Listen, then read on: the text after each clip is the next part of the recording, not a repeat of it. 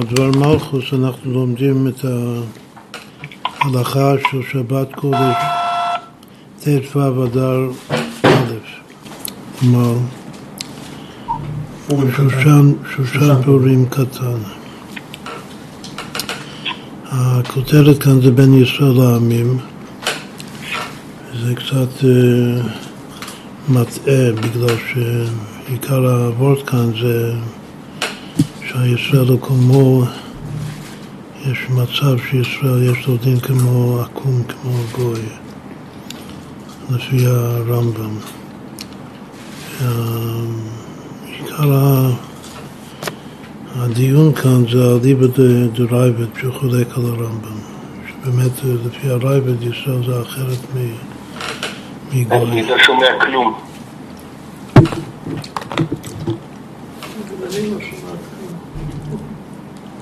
שים את זה על השעונים. עכשיו אתה שומע יותר? שומע. עכשיו- עכשיו אתה שומע אותי יותר טוב? כן, כן, כן. בסדר. אז אני אומר שאנחנו לומדים על את הקטע של שבת ט"ו אדר א'.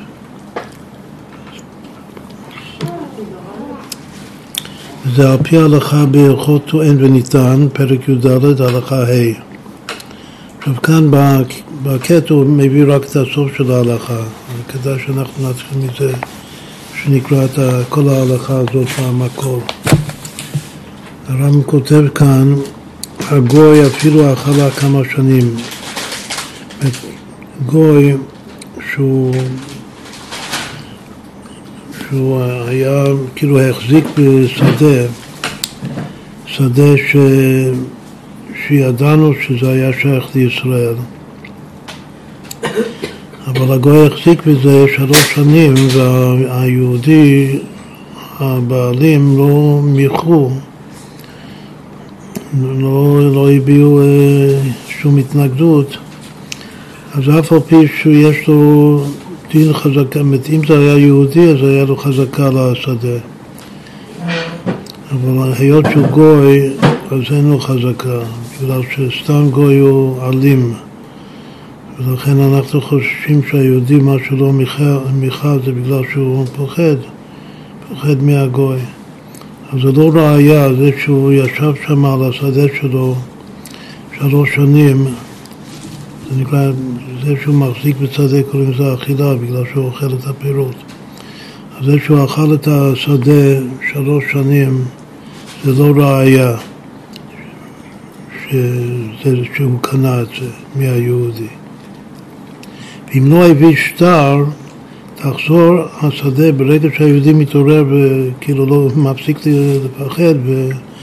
ותובע את הגוי, שזה השדה שלי, תחזיר לי, אז אם אין לו שטר, שטר מכירה לגוי, שזה שטר מכירה מקוים על ידי בית דין של, שלנו גם כן, אז תחזור השדה לבעלים, אז הבית דין מוציא מידי הגוי את, ה, את השדה, וזה חוזר לבעלים הראשונים, ולא שום שבועה. והבעלים לא צריכים להישבע. אם זה היה יהודי, ויהודי, כאילו שיהודי מחזיק שלוש שנים בשדה של יהודי, ו... ו... והיהודי לא יכול עכשיו להוציא את זה ממנו בגלל, ש... בגלל שיש לו חזוקו. אז uh, צריך מישהו, ל... אף על פי שיש לו חזקה, צריך מישהו להישבע יסט. אנחנו נסביר שיש כמה סוגים של, אה, של שבועות שצריך להישבע בבית דין. והשבועה שתיקנו האמוראים בימי הגמרא זה נקרא שבועת הסת. אז כאן אנחנו מדברים על, על שבועת הסת.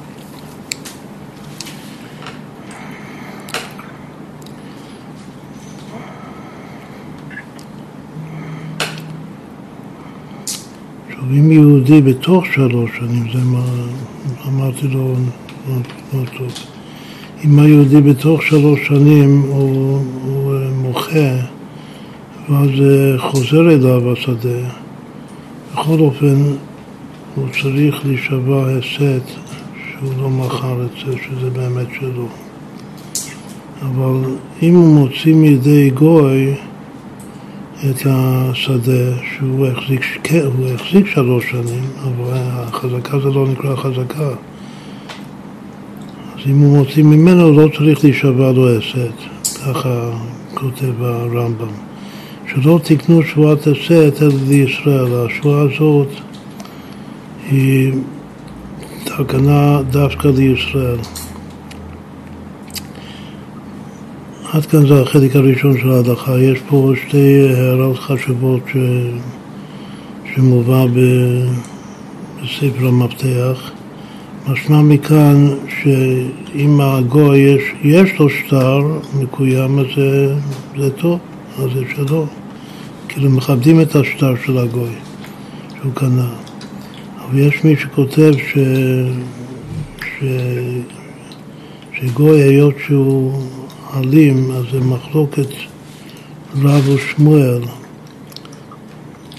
בגמרא אחרת, לא הגמרא שזה הגמרא של ההלכה הזאת, אבל יש גמרא אחרת ש, שדווקא רב זה שסובר ששטר של גוי הוא, הוא שווה. אבל שמואל סובר שגם שטר זה לא שווה לו, לא מאמינים לשטר. מאמינים לו שזה מזויף או שזה באלימות, הוא הכריח את הבתין או את העדים לחתום על השטר. לכן זה כאילו קושה על הרמב"ם, בגלל שפוסקים כמו שמואל. אז לכאורה גם שטר לא היה צריך לעזור, אבל כאן הרמב"ם כותב ששטר כן מכבדים, אם יש לגוי שטר. זה נקודה אחת הערה. נקודה שנייה הערה זה שכתוב כאן, הר"ם כותב שלא תקנו שבועת הסת אלא לישראל, מכאן משמע שיש עוד שבועות. יש שבועה דאורייתא, שבועת התורה, שיש שלושה סוגים בממונות של שבועת התורה, או שבועה, שבועת מודה במקצת, מי שמודה במקצת הטענה, אז הוא צריך להישבע על השער. ויש שבועה נגד עד. אם התובע מביא עד אחד שהוא חייב לו, אז הנתבע, אם הוא רוצה להתפטר ולא לשלם, אז הוא צריך, אז הוא צריך להישבע ש... שהוא לא חייב. ויש שבועת השומרים, פיקדון, שלא מעל בפיקדון, לא פשע. זה שלוש שבועות מדאורייתא. יש גם עוד, עוד אה, שבועה, שזה שבועה רבנן, אבל זה נקרא שבועת המשנה. שבועה, תקנו את זה בימי המשנה. זה הרבה יותר, זה, זה חמור בעצם, כאילו האופי של השבועה, שזה צריך לומר שם השם בשבועה, כאילו להישבע בשם השם. וצריך אה, נקיטת חפץ, כלומר להחזיק ספר, מי שנשבע צריך להחזיק אה, בידיו ספר תורה. אז זה גם השבועה של התורה וגם השבועה של המשנה. אבל השבועה הזאת, שנקרא שבועת הסת של הגמרא, זה, זה, זה לא, לא בא, כאילו יש מחלוקת אם צריך נקיטת חפץ או הזכרת השם, בכל אופן זה פחות חמור. מהשתי השבועות הראשונות. ותכף נסביר את, ה, את העניין בלעשות בזה. אז שוב, אז מה, מה שמשמע כאן מהרמב"ם, ש, שדווקא שבועת הסת תקנו את זה רק לישראל. שלא תקנו שבועת הסת אלא לישראל, אבל משמע שהשבועות האחרות ייתכן שזה גם כן תקנו את זה לפחות שבועת המשנה, ואולי אפילו שבועת התורה. זה גם אה, יכול להיות אה, לגוי, לא רק ליהודי. אבל אה, רוב המפרשים אומרים לא, ששום שבועה זה לא לגוי. עכשיו נקרא את המגיד משנה, כן, אז קודם נקרא, נמשיך לקרוא את ההמשך של המשנה, שהמשך של המשנה זה בעצם על זה יש את ה... את החידוש כאן.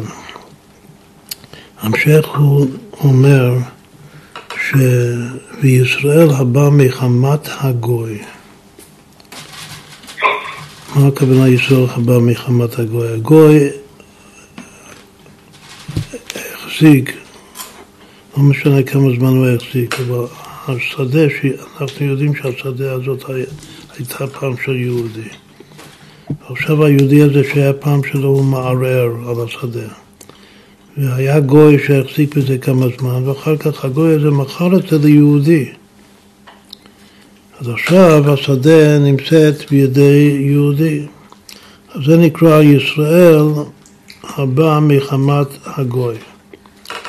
אז איזה דין יש לו? עכשיו הישראל הזה שבא מחמת הגוי, שקנה מהגוי, אז הוא ישב שם שלוש שנים. והיהודי הראשון, הבעלים הידועים לנו, הם לא מיכו כל השלוש שנים שישראל ישב שם ממחמת הגוי. אז מה הדין? הישראל הזה יש לו חזקה, זה שלו, או שזה צריך לחזור ליהודי הראשון? הרי, אז מה הר"ם פוסק כאן? הרי הוא כגוי. ישראל שבא מחמת הגוי, הרי הוא כגוי, שאין אכילתו ראייה. זה שהוא יושב שם שלוש שנים זה לא ראייה שזה שלו. בגלל שהוא קנה את זה מהגוי, והגוי הוא גזלן, מן הסתם, הוא אלים. אז זה כמו אחד שקנה מגזלן, שכמה זמן שלא יושב שם, אף על פי שהיהודי לא מוכר, אבל זה לא ראייה שזה שלו. זה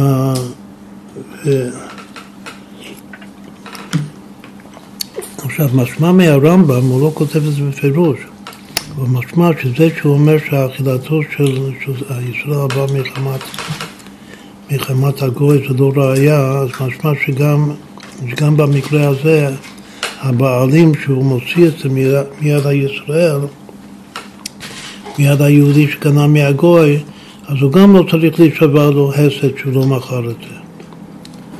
כמו שלגוי הוא לא, הוא לא, הוא לא אה, נשבע, אז גם לישראל הזה הוא לא נשבע. זה משיג הרייבד, ואומר אברהם, אמר אברהם, יש כאן שיבוש, הוא אומר על הרמב"ם, ואומר אני שאם מכרה לישראל, שאם הגוי מכר את זה לישראל, ועכשיו הבעלים הראשונים מוציא את זה בגלל שבאמת זה לא ראייה, הוא קנה את זה מגוי. זה לא ראייה שזה שלו, אף על פי ששילם על זה והכל. אבל בכל אופן, היות שאם הגוי מכר את זה לישראל, שווה הסת. הבעלים הראשונים צריכים כן להישבע הסת, אף על פי שבא מחמת הגוי. על פי שהיהודי בא מחמת הגוי.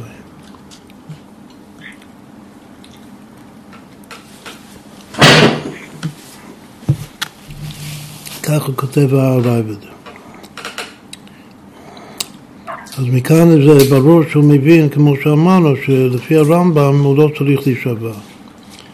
אז יהודי לא נשבע לא לגוי ולא לישראל שגם אכל את זה שלוש שנים, הוא לא מיכה, אבל הוא לוקח את זה בלי, בלי צורך להישבע. אז שהדין של הישראל שבא מחמת הגוי, מכוח הגוי, אז הוא כמו, הוא כמו גוי לדין הזה, ככה הרמב"ם אומר. הרב אומר לו שאף על פי שבא מאכפת הגוי הוא, הוא יהודי, וליהודי, כשאני מוציא מיד יהודי אני צריך להישבע. להישבע הסד שאני לא מכרתי את זה, שבאמת זה, עדיין שלי. זה, זה, זה הרמב"ם והרייבד, זה המחלוקת. עכשיו, עיקר הפלפול כאן זה, זה לדעת הרייבד. זאת אומרת, בגלל שעל פי שכל פשוט, אם, אם לגוי אני לא צריך להישבע, אז למה אני צריך להישבע ליהודי שקנה את זה מהגוי? אותו דין. כאילו שהרמב"ם זה יותר הגיוני לכאורה, והרייבד זה חידוש. יהודי נשאר יהודי, גם שהוא, כאילו שזה דין אחר, גם שהוא קנה את זה מהגוי. ו... ולכן צריך להבין את, ה... את הטעם של הרייבד בעיקר. בכל אופן, עכשיו נקרא את המגיד משנה והלחם משנה. המגיד משנה אומר, הגוי אפילו אכלה, אכלה כמה שנים מבואר שהגוי אין לו חזקה אלא בשטר. לפי דעת הרמב"ם אין חזקה לגוי, רק אם יש לו שטר שהוא קנה את זה, אז אנחנו מכבדים את השטר. וכתב רבנו תחזור השדה לבעלים ולא שום תשואה, שלא תקנו תשואת הסת אלא לישראל, ודברים ברורים הם, שאין טענת הגוי טענה. מה שהוא טוען ש, שהוא קנה את זה מהיהודי זה לא טענה. להשפיע עליה, שצריך להשפיע את היהודי. ולא מצינו בתלמוד בשום מקום הסת על ידי גוי.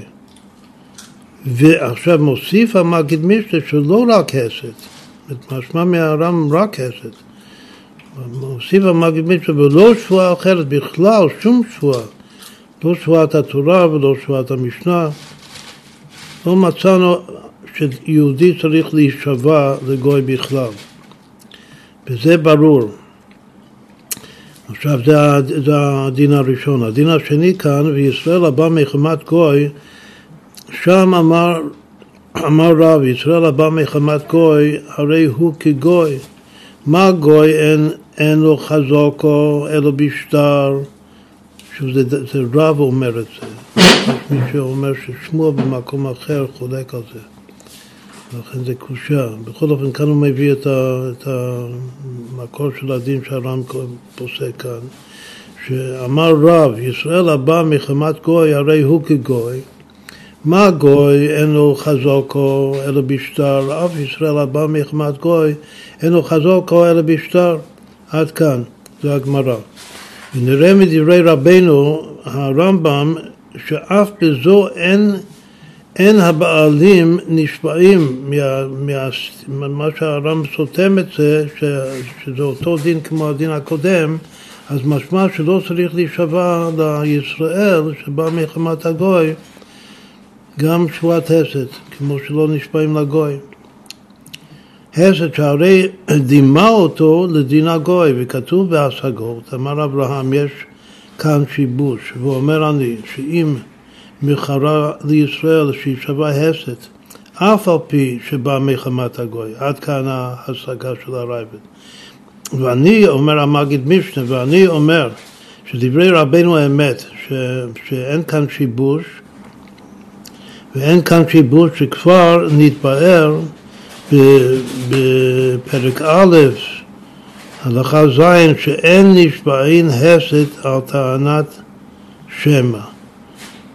הסת, נשבעים, הדין של, שבועת הסת זה רק על טענת בריא. אם, אם מישהו טוען בריא, שאתה חייב לי ואני, ואני כופר את זה, כופר הכל, אז אין פעם שבועה מן התורה. אם הייתי מודה במקצת היה שבועה של התורה. אבל אתה טוען שאני חייב לך, ואני אומר שאני לא חייב לך.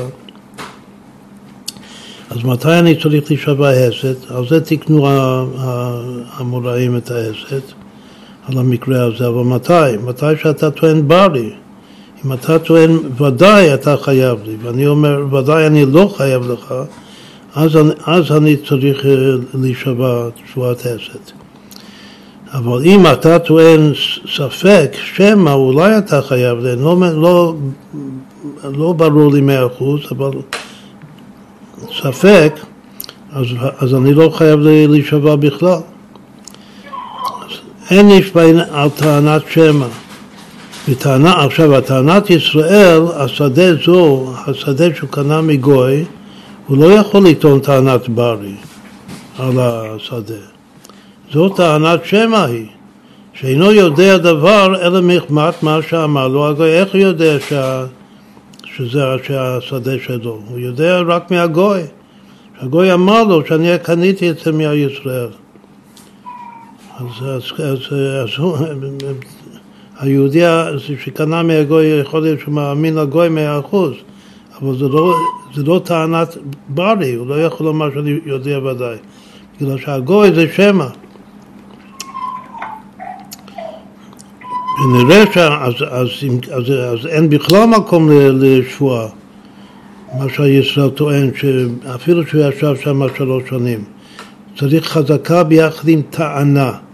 אז חזקה של שלוש שנים יש לישראל, אבל הטענה שהוא טוען זה טענת שמא, לא טענת ברי. והיות שזה טענת שמא, אז, אז אין כאן, בכלל אין מקום לשבועה.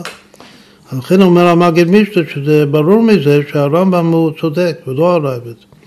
אז, אז בכל אופן הרייבד הוא ראשון חשוב וצריך אה, להבין את דעתו. אז מה הוא אומר?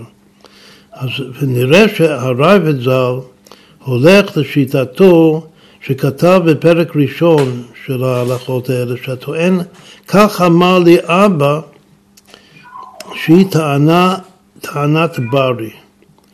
אומרת, אם מישהו בא ואומר שאתה, אני תובע ממך שאתה חייב לי בגלל שאבא עליו השלום אמר לי ש, שאתה חייב לו ואני היורש. אז אני אומר את זה שאתה חייב לי מכוח אבא ואבא אמר לי ברי, הוא אמר לי ודאי שאתה אז כנראה שה, שה, שהרייבד מדמה את זה לאותו, לאותו דין וכבר כתבתי בפרק ראשון שאין דבריו נכונים בזה. אי אפשר לדמות את ה... הוא מצדיק את הרמב"ם כדרכו של המגיד משנה. אי אפשר לדמות את, ה... את ה... הישראל שבא ממחמת גוי ורק שמע מהגוי שהוא קנה את השדה, לדמות את זה לבן שאומר בשם אבא שלו ש... שהוא חייב. הוא אומר שהרייבד אומר שהבן בשם אבא זה טענת ברי. כנראה הרמב"ם כן. בזה לא... בסדר, תכף נראה הלאה. הוא אומר, הוא אומר כך, ונראה שהרייבד ז"ל הולך לשיטתו שכתב בפרק ראשון שהטוען כך אמר לי אבא שהיא טענת ברי. זה כן, זה מה שהרייבד חושב, שזה דומה לזה. וכבר כתבתי פרק ראשון שאין דבריו נכונים בזה. שזה, לא, שזה טענת שמע כנראה, שמה.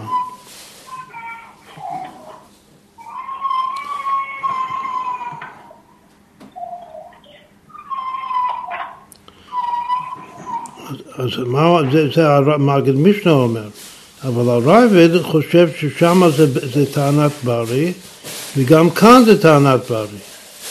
עכשיו אנחנו נראה תכף שזה שיטת הרשב"א בכלל שהרבה הרבה ראשונים אומרים ש, שיש טענת ברי.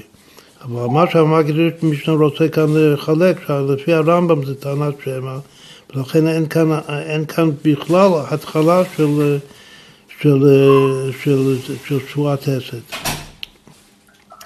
וכבר כתבתי פרק ראשון שאין דבריו נכונים בזה. ומכל מקום, אפילו לפי מה שכתב שם בדין זה, נראה ברור כדת רבנו לפי שאין טוען זה אלא מפי הגוי. אז אפילו אם שמה זה בריא, אבל כאן אצל הגוי אומר המגיד משתה, זה עדיין השמע, אשר, אשר פיהם דיבר שווא. ואיך נחשוב זה כטענת בריא? כלשהו מחמת הגוי, שהטענה שלו זה בא, אין לו שום טענה, רק מה שהוא שמע והאמין את הגוי. וזה נראה לי ברור. אז אפילו אם שמה זה כן בריא, אבל כאן זה ודאי לא בריא. עד כאן זה, זה המגיד משנה. שוב, הכל בשביל להצדיק את, ה, את הרמב"ם. אבל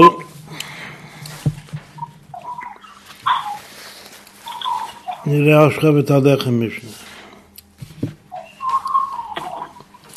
הלחם משנה אומר ככה, בישראל הבא מחמת גוי חולו, הציג עליו הראב"ד, דאם מכרה לישראל אחר יישבע הסת וכולו.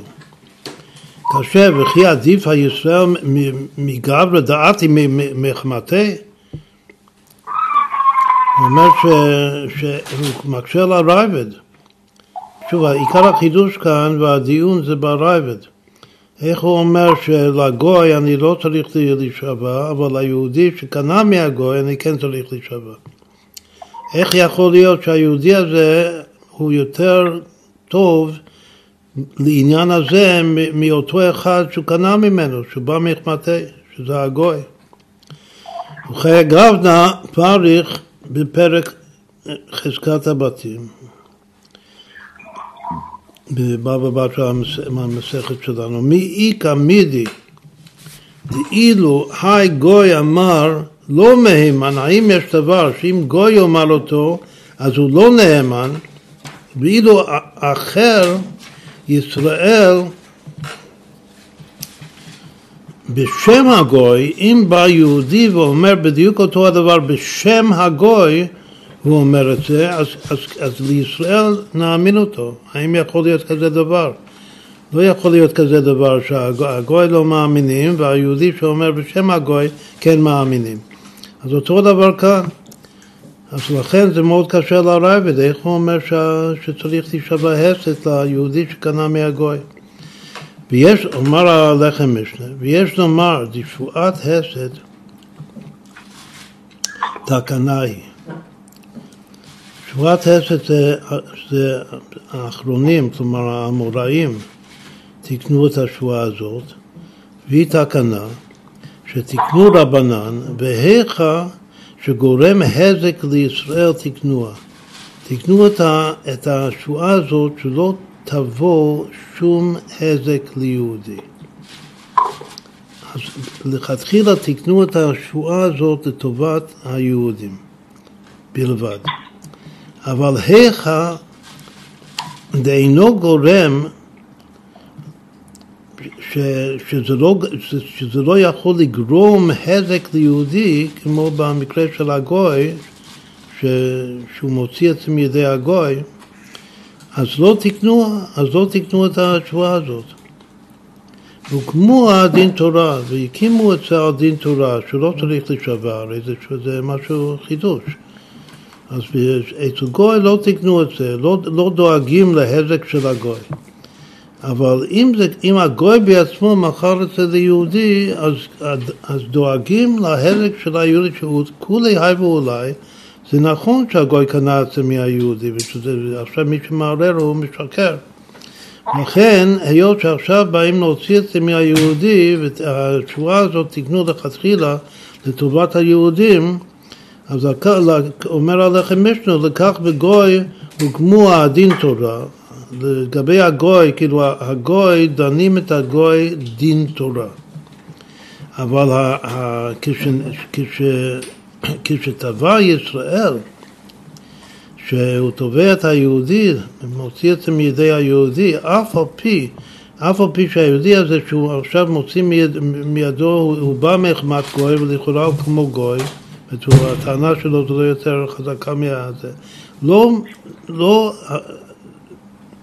או מכריחים את המערער להישבע שבועת עשת בגלל תוקף הטענה, רק בגלל ששמא ייגרם נזק ליהודי. השייך שפיר תקנה, זה נראה לי טעמו זר, ככה אומר הלחם משנה.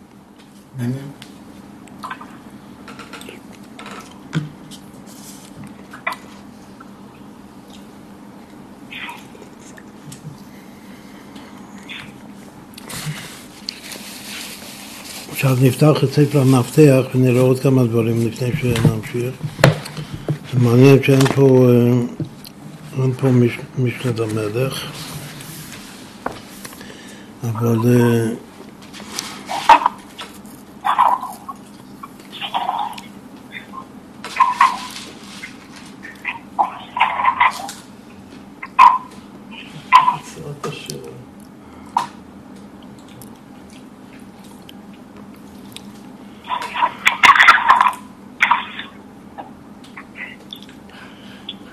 עכשיו, יש דבר, אני קורא עכשיו את, ה, את הספר המפתח.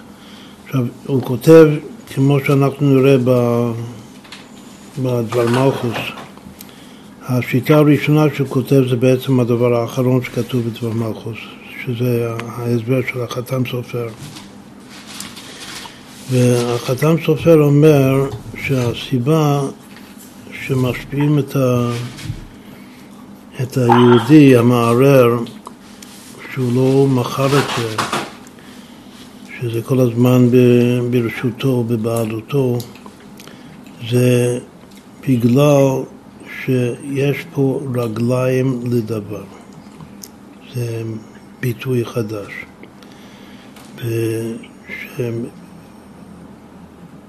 כאילו, זה לא בגלל טענת הגוי.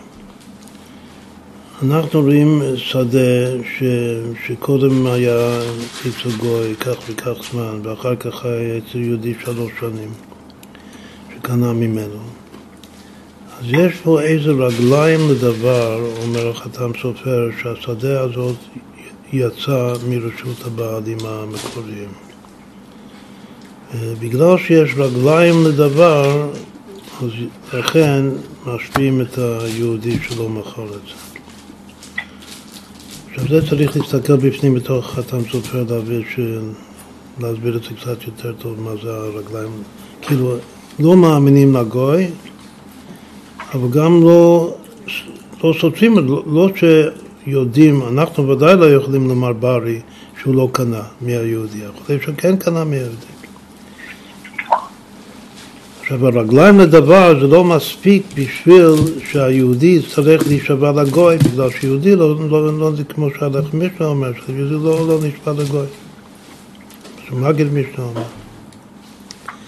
אבל בשביל הישראל, היות שיש פה רגליים לדבר, שה, שהשדה היא לא יצא מרשותך הרבה שנים, לכן לפחות התשובה הקלה הזאת, שנקראת תשובת חסד, שהיא שווה. ככה אומר החתם סופר. יש עוד משהו כאן, שאף על פי דלא תקנוע לגוי, לדעתי מחמתי, מכל מקום בעל הבית צריך להישבע, דכל נוטל נשבע. מי אומר את זה? זה אור שמח. זה על פי השח. הוא אומר שהוא לא, מה שהוא נשבע הסת זה בכלל לא בגלל הטענה. בגלל שלא תקנו את השבועה הזאת לא לטענת גוי ולא למי שבא מחמת הגוי. אבל בכל אופן, מול יהודי, אם אתה בא ליטול, והיהודי אומר אפילו שמא, שזה לא שלך, אז יש דין, יש כלל שמי שנוטל הוא צריך להישבר. אז היות שאתה לוקח עכשיו מיהודי אתה צריך להישבר. זאת אומרת, גם זה, כל הדברים האלה זה כתוב כאן רק את הראשי פרקים, את הכותרת. צריך, צריך להסתכל במקור, להבין את זה יותר טוב. אחר יש עוד משהו. כתוב כאן שישראל התובע מגוי לא תקנו לו הסת, דממוני הפקר. מה שאין כן כשישראל מוחזק בו. זה המהר"ם זכות. הר"ם, משה זכות, אומר ככה, מה שזה כבר משהו חדש ומעניין. הוא אומר ש... שלא תקנו להישבע לגוי. למה? בגלל שממוני הפקר, הממון שלו זה דין של ההפקר. כלומר שאין לו, אין לו בעלות, זה חידוש כזו, בגלל שעל פי דין יש בעלות לגוי. אבל כלפי יהודי שתובע אותו, אז אומרים שממוני הפקר. מה שאין כן, היהודי שמוחזק, עכשיו יש יהודי שני שקנה מהגוי, שהוא מוחזק בשדה. ולא אומרים שהממון שלו זה הפקר, ולכן צריך להישבע לו.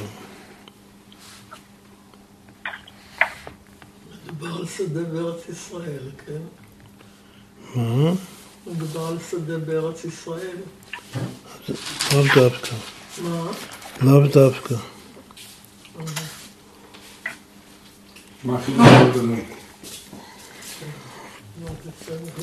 אבל זה חשוב, כאילו, זה דבר, נקודה מאוד חשובה, האם יש הבדל בכלל בין, בכל הדינים האלה, אם יש הבדל באדמת ארץ ישראל או לא.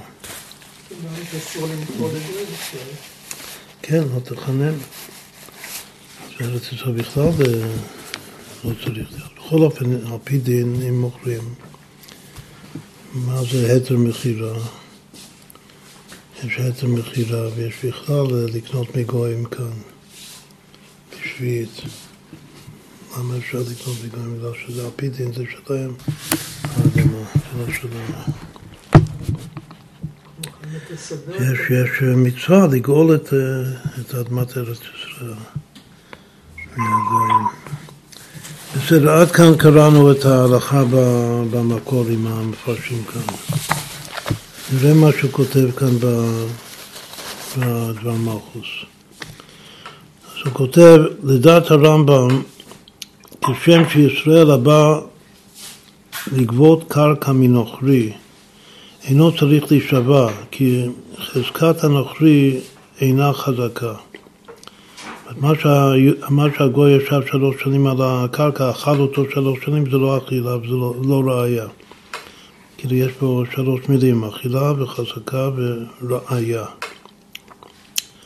אז אין ראשי תיבות אה, אחר, רוצים לתת סימן. יש, יש לאכול את הקרקע ויש להחזיק בקרקע ויש להביא ראייה שהקרקע שלי. שבדרך כלל אצל יהודי החזקה שלו זה ראייה, ראייה שזה שלו.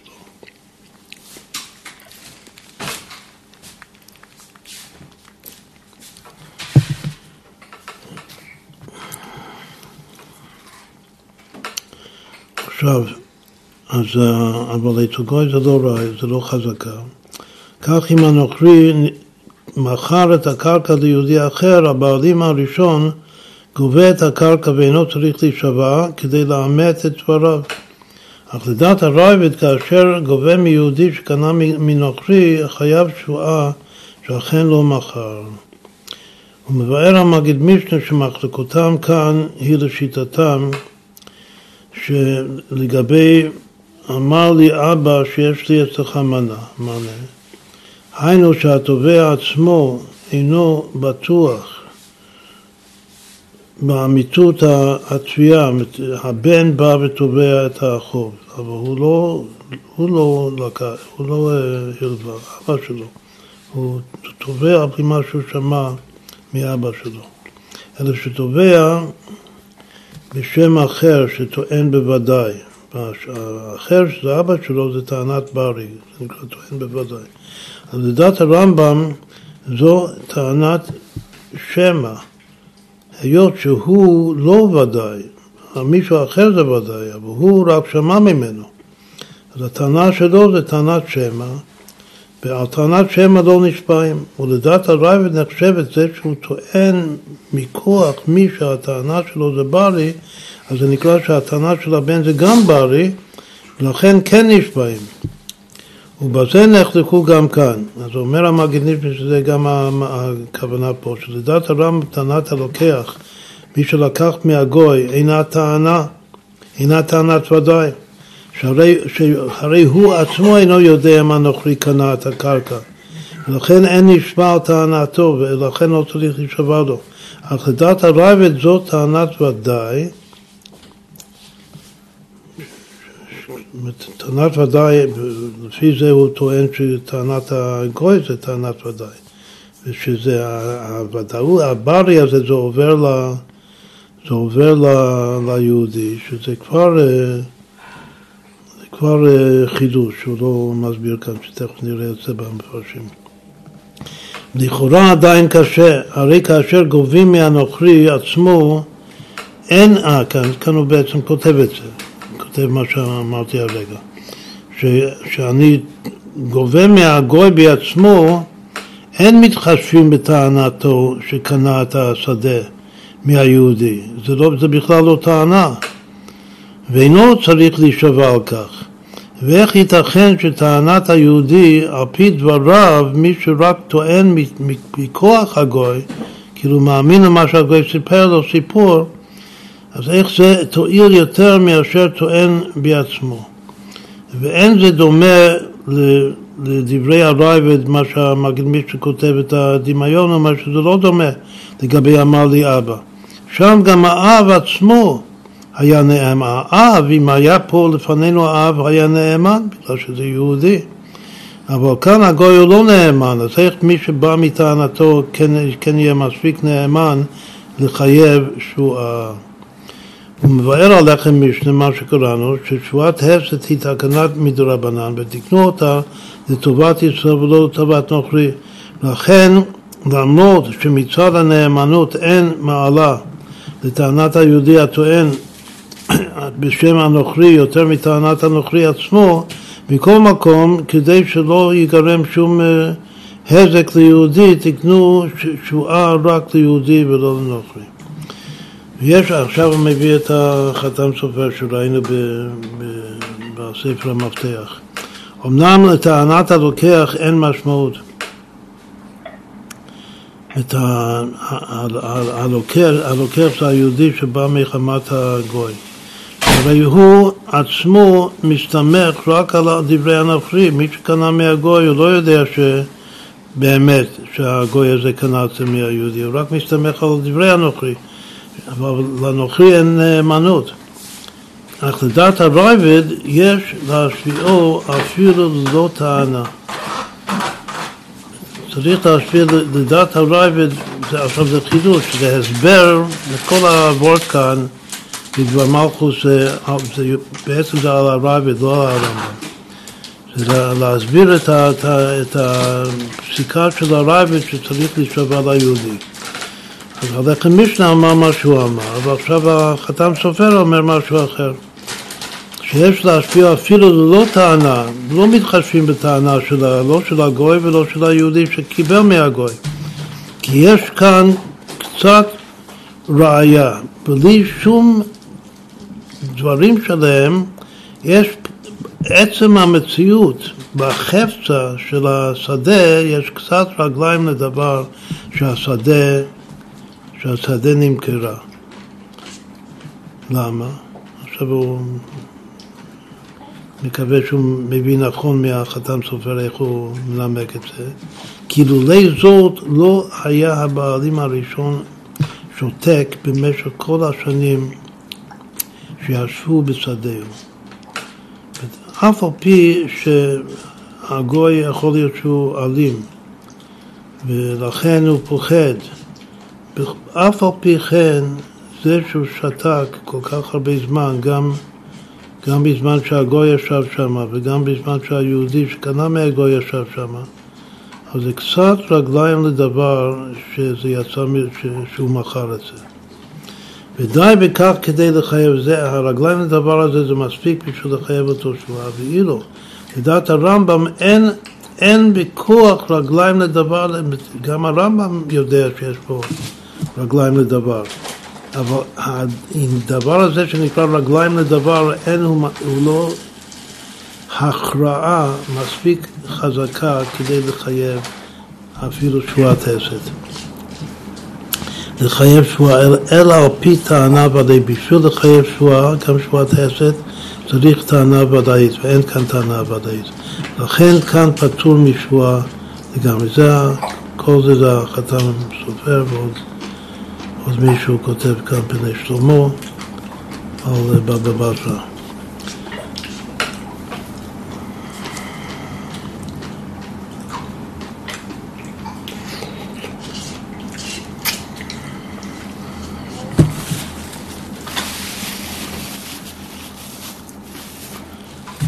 עכשיו יש שני מבנים שאנחנו רוצים לעשות אה, הערב. אחד אה, אחד זה נוגע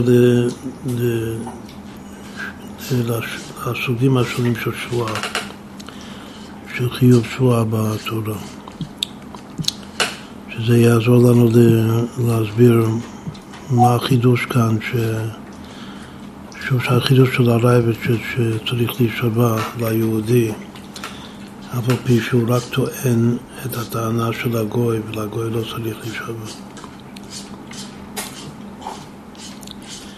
צריך להבין את כל ה... קצת את כל הנושא המבנה של השבועות שיש בתורה, שבועות ממון. ואיפה... מה זה? ארוך השולחן? אתה שומע? כן, ברגע היה פחות, אבל שוב כן. בסדר, זה היה קבור המכשיר. שנפל לתוך הספר.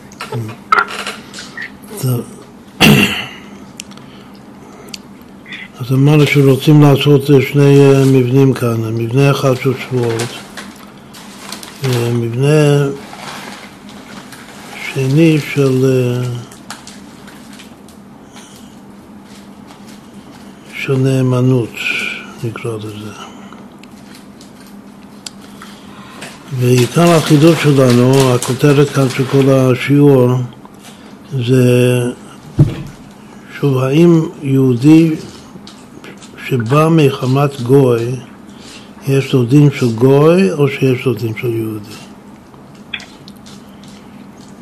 מה זה, ולמה בחרנו את הנושא הזה? בגלל שזה היה נשמע לנו שאפשר לשייך את זה לאקטואליה, ש... שאם, שבכלל, גם לפשט את זה לגמרי מההקשר כאן של חזקה ו...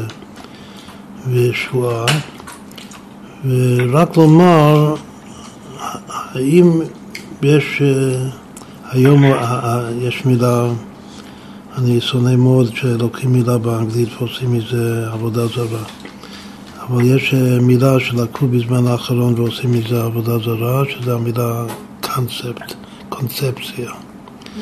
קונספציה, כן, כל החלקים, רק פותחים את החדשות ופותחים את הקול היהודי ו, ואתה פוגש שם את ה... כאילו איזה מושג שזה קודש קודשים שזה מילה פשוטה באנגלית ששוב זה, הדבר הזה שנוא אבל בכל אופן זה, זה מה יש.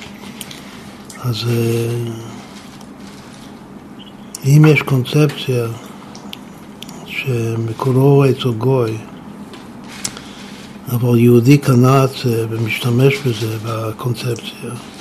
כלומר שהקונספציה הזו התחיל מה, מאמריקה, מביידן, אבל uh, היהודים חייבים לקנות את זה. אז קונים את זה נתניהו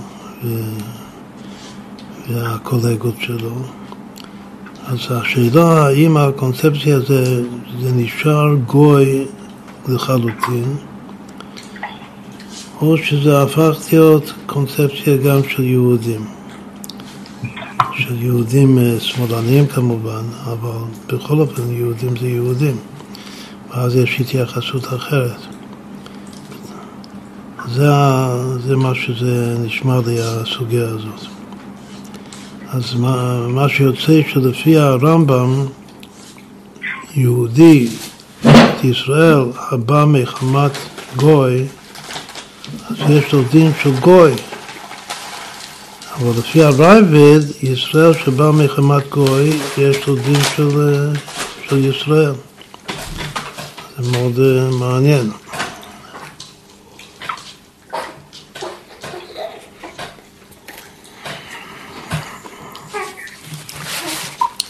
עכשיו נתחיל עם, ה... נתחיל עם השבועות. מי שרוצה, בשביל להבין את השבועות, המקום הכי טוב להסתכל, לקרוא זה בערוך השולחן, בסימן פ"ז, בחושן משפט, בהלכה הראשונה הארוכה. שם הוא מפרט, מכל המפרשים, כאילו האחרונים, כמו כמו החקירות של קשת וכולו, כולם מביאים ממנו את המבנה של, של השבועות. ומה שמסביר שם שיש חמש, חמישה סוגים של שבועה. יש שבועה של התורה, שבועות, עכשיו אנחנו מדברים על שבועות הממון, לא שבועת ביטוי, לא שאדם נשבע שהוא יאכל או שהוא יישן או לא יישן ולא יאכל. זה משהו, זה כאילו זה נושא אחר לגמרי, שבועת פיתוי. שבועות ממון, אז יש מן התורה שלושה סוגים, כמו שאמרנו קודם, הכל זה, הכל זה אותו סוג זה שואה מן התורה ואותם דינים, איך, מבצ...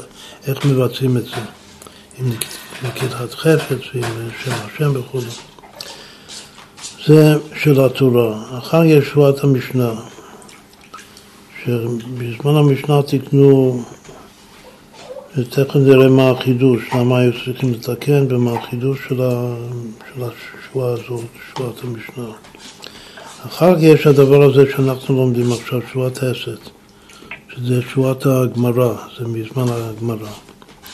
הרבה פעמים, לכן זה, לכן המראה מקום כאן זה הערוך השולחן, בגלל שהוא מפרט יותר. בדרך כלל מסתפקים רק בשלושה אלה. יש שבועה של התורה, ושבועה של המשנה, ושבועה של הגמרא. השבועה של הגמרא, יש מי ש... יש לפעמים מביאים בשם רש"י אחד, ש, שגם בזמן המשנה היו נשבעים את זה. כלומר שאף על פי שקוראים לו שפעת הגמרא, זה גם היה קודם. בכל אופן, בדרך כלל מייחסים את זה לרב נחמן,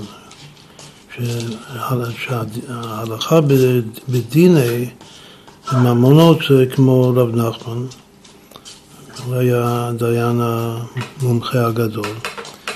ומייחסים לו, או שמייחסים לו, או שמייחסים לחכמים בכלל בזמנו, או בבית מדרשו. אז השבועה הזו, שבועת הסת, זה שבועה של רב נחמן. שבועת המשנה, רק לתת סימן, זה כל. העמוד התווך של כל ה... אף אחד לא מייחס את שבועת המשנה לאחד מהתנאים. כאילו שזה כל התנאים, יש הרבה סוגים של שבועת המשנה, זה, תקנו את זה במשך כל זמן התנאים. בכל אופן, מישהו עמוד התווך של, של, של התנאים, של חז"ל זה רבי עקיבא. אז נאמר לצורך הרמז ששבועת המשנה זה שבועה של רבי עקיבא. ושבועת התורה זה שבועה של משה רבנו. יש אה, משה ועקיבא ונחמן. אז תעשה כמה רמזים בשמות האלה, ראשי תיבות זה נועם, סופי תיבות זה נאה. הרמז הכי בולט ששלושת השמות שלהם ביחד זה הוואי בריבוע. אם כותבים משה רבנו, רבי עקיבא ורב נחמן, עם הכינויים שלהם, שזה יוצא ברוך שם כבוד מלכותו לעולם ועד, ייחוד התתה, זה, זה כבר מבנה מאוד יפה בפני עצמו. אבל החידוש הוא שזה לא, לא נגמר. מה כמה לא נגמר? שיש יש עוד סוג של שבועה, זה שבועת הגאונים. יש בתקופה עוד יותר מאוחרת שהגאונים תיקנו שבועה על מי, ש... מי ש... שהוא מודה שהוא חייב כסף, אבל הוא אומר שאין לי מה לשלם. אין לי בכלל מה לשלם.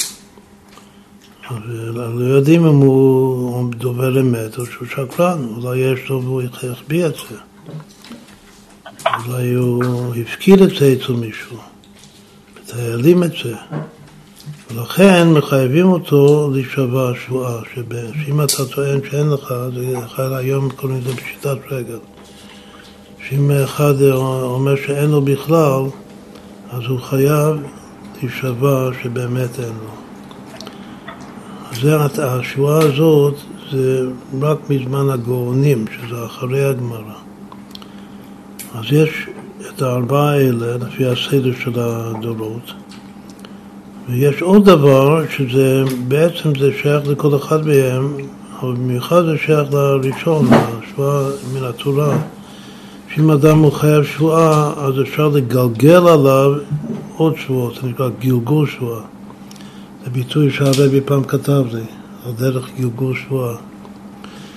ש, שדבר אחד גורר דבר שני.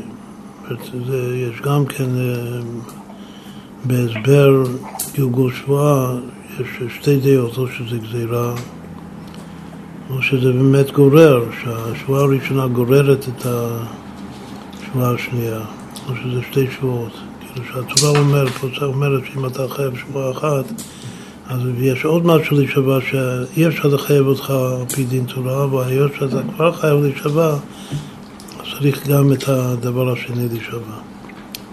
זה נקרא גלגול שבועה, ואם השבועה המקורית זה מדאורייתא, אז גם הגלגול שבועה זה מדאורייתא. ואם השבועה הראשונה זה מדרבנן, אז גם הגלגול שבועה זה מדרבנן. כלומר שהמושג הזה, גלגול שבועה, זה מצטרף לכל אחד בעצם מה, מהסוגים, שלפחות השלוש הראשונים שהסברנו. עכשיו, עכשיו איך, איך מסבירים? זה מבנה מאוד מאוד יסודי ויפה, משהו יפהפה, פשוט. שבועת התורה, התורה זה אצילות.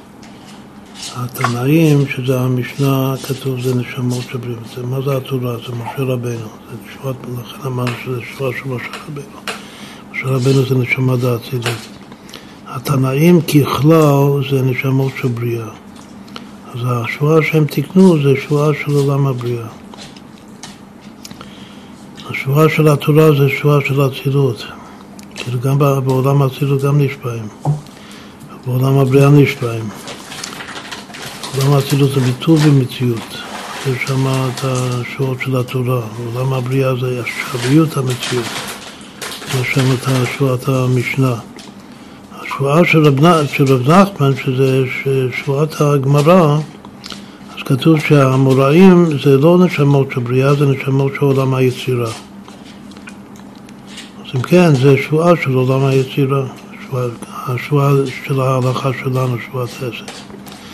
והתוספת, מה שאמרנו שיש עוד שבועה, שזה שבועת הגאונים, זה דווקא על טענת אין לי כלום, פשיטת רגל, השבועה הזאת.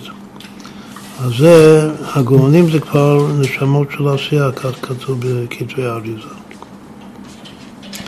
כלומר שיש פה בכל עולם של ירידת הדורות, ירידת שורשי הנשמות של חכמי ישראל, אז יש שבועה, יש סוג של שבועה. עכשיו, מה, מה הנקודות המיוחדות? קודם כל יש משהו מאוד מיוחד בשבועה האחרונה של הגאונים. והדבר המיוחד בו הוא ש, שהוא חמור כמו שבועת התורה. זאת הוא הכי נמוך, הכי ירידת התורות, ואם זה היה הולך לפי הסדר ש, ש, שהכי חלש זה שבועת אסת, אז היה צריך להיות עוד, עוד יותר חלש ממנו. ובמקום להיות עוד יותר חלש ממנו, הוא יותר חזק מכולם. ממש כמו שבועת התורה, מה שתיקנו הגאונים. עם נקטע חפץ ושם והכל, אז איך, איך נסביר את זה שדווקא השבועה האחרונה של עולם העשייה זה חמור כמו השבועה של עולם האצילות? זה, זה ממש טרוף הלך, זה בדיוק ההסבר בחסידות של אף הסיטיב, שאף הסיטיב זה לרבות את, ה, את האצילות במקום העשייה, וידוע שעולם האצילות בכלל זה נקרא אדם דעשייה, וכולם בחוכמה עשית. לכן דווקא במקום הכי נמוך השבועה חוזרת אה, לחומרה הכי גדולה של האצילות. זה, זה דבר אחד יפה מאוד במבנה הזה. דבר השני, שזה עוד יותר עמוק, זה שכל השבועות זה להיפטר מלשלם. אבל יש רק שבועה אחת שזה נשבע ונוטל. נשבע בשביל לקחת, לא בשביל להיפטר, שהוא לא צריך לשלם. וזה שבועת המשנה. בשבועת המשנה, החידוש לגבי התורה, שהשבועות של התורה זה גם כן שבועות של נשבע ונפטר. אני לא פוטר אותו עד שהוא לא יישבע, אבל אחרי שהוא נשבע, שהוא פטור, אז אני פוטר אותו מלשלם. אבל רק שבועת המשנה זה מקרים שהוא נשבע על מה שהוא טוען שזה שלי, שנמצא אצלך, ואחרי שהוא נשבע הוא לוקח מהשני. שזה חידוש גדול, ששבועה זה יכול להיות כל כך חזק שהוא נשבע ונוטל. עכשיו, לפי המבנה צריך להסביר את זה, למה דווקא בעולם הבריאה של התנאים, של מה שאמרנו של רבי עקיבא, יש את התוקף הזה המיוחד שנשבע ונוטל, שזה לא נמצא אצל אף אחד מהשבועות האחרות, של העולמות האחרים. זה אפשר להסביר את זה לפי זה שמה שאמרנו, שכל עולם זה סוג אחר של מציאות. שעולם האצילות זה ביטול במציאות, עולם היצירה זה מציאות כללית, עולם העשייה זה מציאות פרטית, אבל מה זה עולם הבריאה? עולם הבריאה זה עדיין בורא חושך. ובורא חושך מסבירים שהחושך זה אפשריות המציאות. כלומר שאין עדיין מציאות ממשית, זה לא עין וזה לא יש ממשי עדיין, זה משהו באמצע הבריאה, זה כמו חומר גלם, או חומר היולי קוראים לזה. והיות שהמציאות בעולם הבריאה זה היולי, אז לכן הוא, הוא, הוא, הוא, הוא פחות אה, ממשי וחזק עם מציאות. ולכן אפשר להסביר ששם אפשר להישבע ולקחת. עוד פעם, מה שאני לוקח שם, אני נוטל שם, אני בסך הכל נוטל דבר שהוא בגדר של אפשריות המציאות.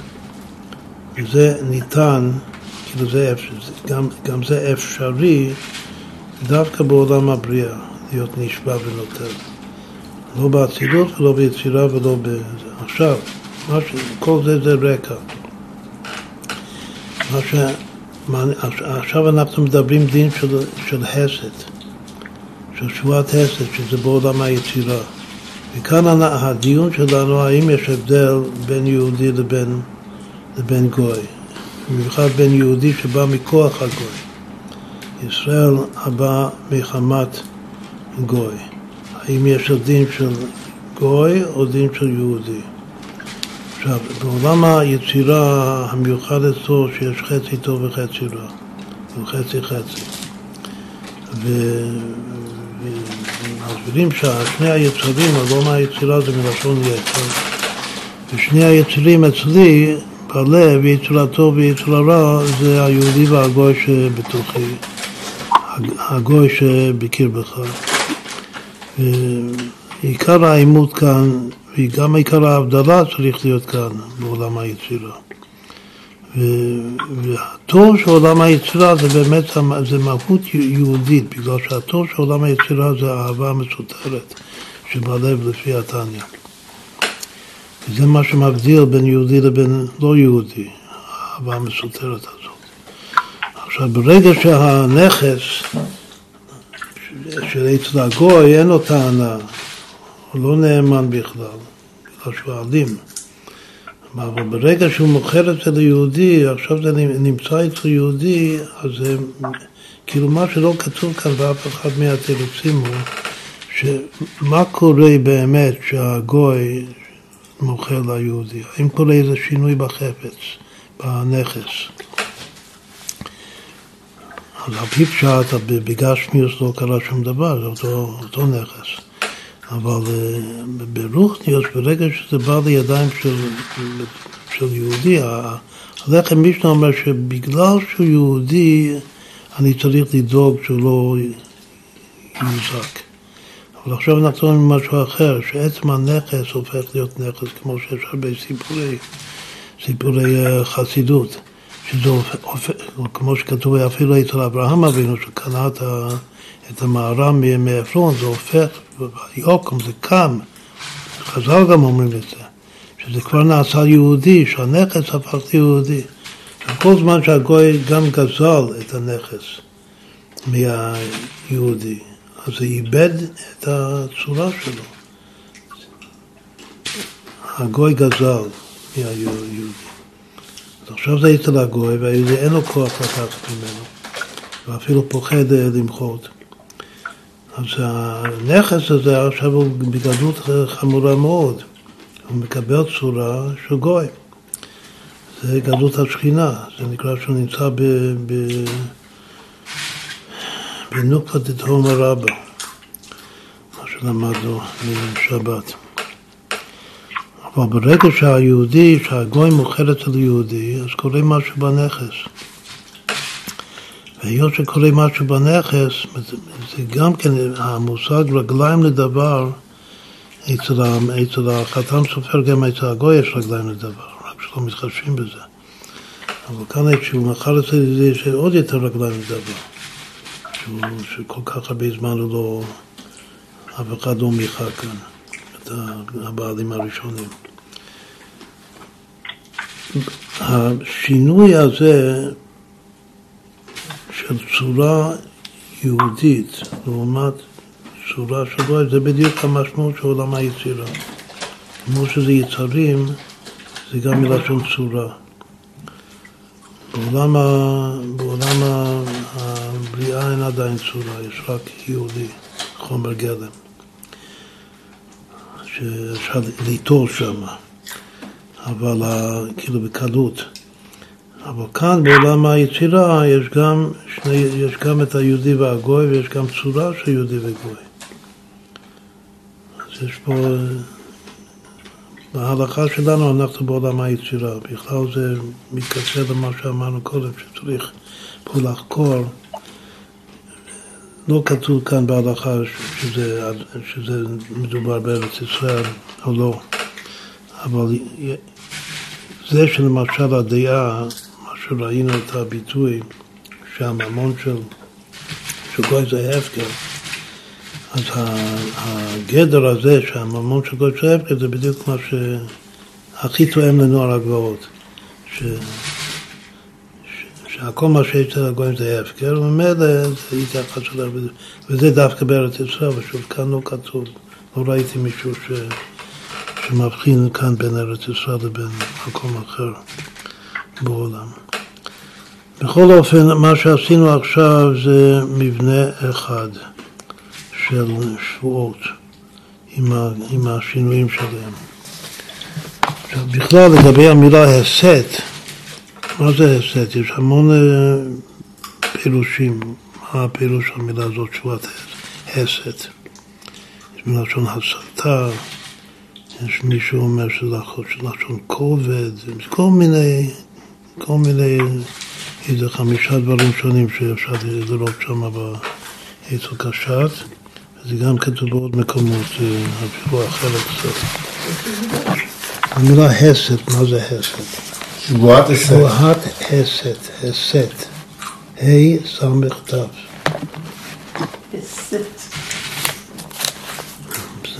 בסדר, זה... זה דיוקי, דיוקי. זה הדמיון הכי פשוט. עכשיו, בשביל להמשיך כאן, נחזור רגע לניגלה.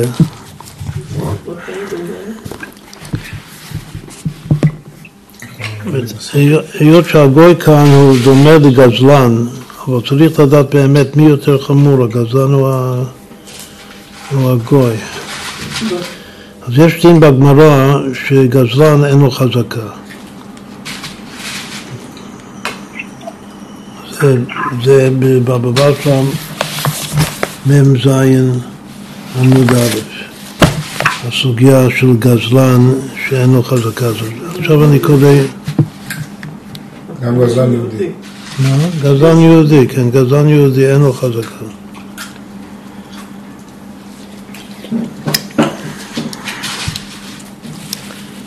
עכשיו, יש שני סוגי גזלן.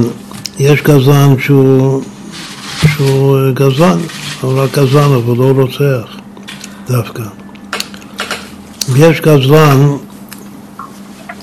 שהוא הורג נפשות, זה, זה הביטוי. שהוא רוצח. עכשיו, כל גזען בפוטנציאל הוא רוצח, בגלל שחז"ל אומרים לגבי הבא במחתרת, שכל אחד שבא לגנוב, אז הוא יודע שהבעלים לא ייתנו לו לגנוב, והם יעמדו נגדו, והוא לוקח בחשבון שאם יעמדו נגדו, אז הוא יהרוג אותם. אז אם כן, כל גזען הוא בפוטנציאל, הוא, הוא הורג נפשות. ויש אחד שהוא, שהוא היום קוראים לזה מאפיה, שיש משפחה של הורגי נפשות. הורגי נפשות על ענייני ממונות. אז זה גזלן חמור. עכשיו, יש פה בגמרא שתי דעות לגבי מי נקרא גזלן שאין לו חזקה. אחד זה של, של רבי יוחנן, שרבי יוחנן אומר ש, שרק מי ש, ש, שאנחנו יודעים, תכף נראה שהוא, שהוא מוחזק גזלן על שדה מסוימת, השדה ש, שעכשיו אני הבעלים הראשונים תובע את השדה. והוא מוחזק שם גזלן, הוא ישב שם הרבה זמן. אז אין לו חזקה. בגלל שהוא מוחזק גזלן על השדה הפלונית. אבל אם הוא למשל שדה אחר שלא מוחזק גזלן והוא יושב שם שלוש שנים אז, אני, אז יש לו חזקה. זה שהוא מוחזק גזלן על השדה הפלוט, זה לא עושה אותו אוטומטית חשוד להיות גזלן על כל דבר שבעולם. אבל יש אחד אחר שהמשפחה שלו זה משפחה של מאפיה והם לא סתם גזלנים, הם הורגי נפשות ולכן מאוד פוחדים מהם, מכל המשפחה פוחדים. זה בדיוק המצב של היום. כשקראתי את זה אז חשבתי על המשפחה שלנו, משפחת אה, הפרעון. וההלכה וה, כאן זה ממש נוגע להם, בגלל שההלכה כאן שואלת האם האבא הוא הורג נפשות, האם האי נאמנות שלו והפחד ממנו זה עובר לבן, אף על פי שהבן הוא בסדר. האם הבן של הגזלן, יש לו דין, דין של גזלן רק בגלל אבא שלו. זה נושא מעניין ביותר, בנוגע אלינו. וכתוב, עכשיו אני קורא, מי שמסכם את ההלכות הכי טוב זה ערוך השולחן. ו... ב... אנחנו בחושן משפט סימן קמ"ט, אצלנו זה הלכה ו'. שלוש הלכות, בעצם יש, יש אפילו ארבע הלכות כאן. יש הלכה של גזלן ויש ההלכה של הגוי, ואז יש עוד הלכה שזה נוגע לגוי, ליהודי שקנה מהגוי. אחר כך יש עוד הלכה שגם יש עוד אנשים שאין להם נאמנות, שביניהם יש חירש, שוטה וקטן. זה, זה שלישייה ידועה, שאין להם דעת. אם אין להם דעת אז הם לא יכולים להחזיק בשדה שלוש שנים, זה לא שווה שזה לא, לא, לא נחשב חזקה. יש, יש עוד סוגים של אנשים שאין להם חזקה. למשל אומן, מישהו בא מלוכה והוא מקבל כלים לתיקון, אז אם אה, אני טוען שיש לי כלי אצלך, אף על פי שזה נמצא אצלך שנים, אז אין, לאומן אין חזקה שזה הכלי שלו, הוא לא יכול לטעון ש... אחרי שאני מחזיק את זה שלוש שנים. בגלל שהוא אומן, אותו הדבר אריס בשדה, אין לו חזקה, אפוטרופוס, אין לו חזקה, בעל משכון, אין לו חזקה. יש הרבה סוגים של אנשים שאין להם חזקה חפץ שהם מחזיקים או שדה שהם מחזיקים. אבל עכשיו מה שמעניין אותנו כרגע זה הגזלן וגם היחס בין הגזלן לבין הגוי, שהגוי הוא גם סוג של, של גזלן, אבל גזלן כאן זה יהודי. אז אני קורא את ההלכה. מי שהוחזק גזלן, מי שיש לו חזקה, שכולם יודעים שהוא גזלן, על שדה זו, זה דת, זה, זה דת רבי יוחנן. הדעה של המאפיה זה דת רב חיסטה דווקא. רבי יוחנן שווה פורים, וביחד עם רב חיסטה שווה טורה. זה, זה זוג מאוד, מאוד יפה שני אלה. עכשיו, במפרשים, בראשונים, כבר, יש מחלוקת האם הם חוקים, עוד פעם, השאלה בגמרא זה מי נקרא גזלן. לעניין זה שאין לו חזקה. אז אומר רבי יוחנן שגזלן זה מי שמוחזק גזלן על שדה זו.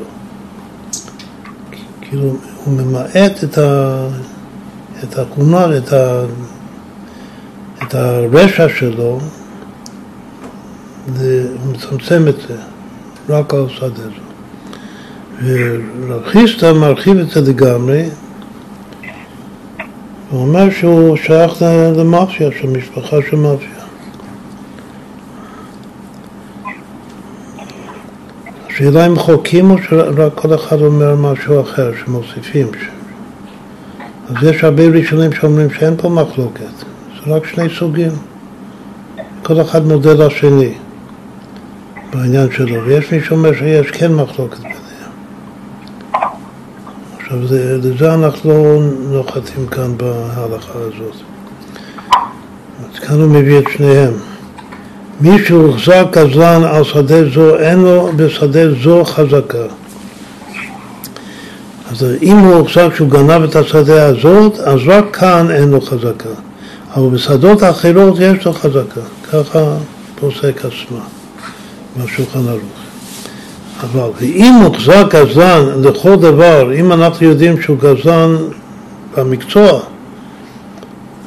זה, שכל דבר שיש לו זה בחזקת גנוב ונגזר גזל, או אפילו שרק אבותיו, עכשיו לא רק שהוא הוחזק גזלן, אפילו שרק אבותיו הוחזקו שהורגים נפשות.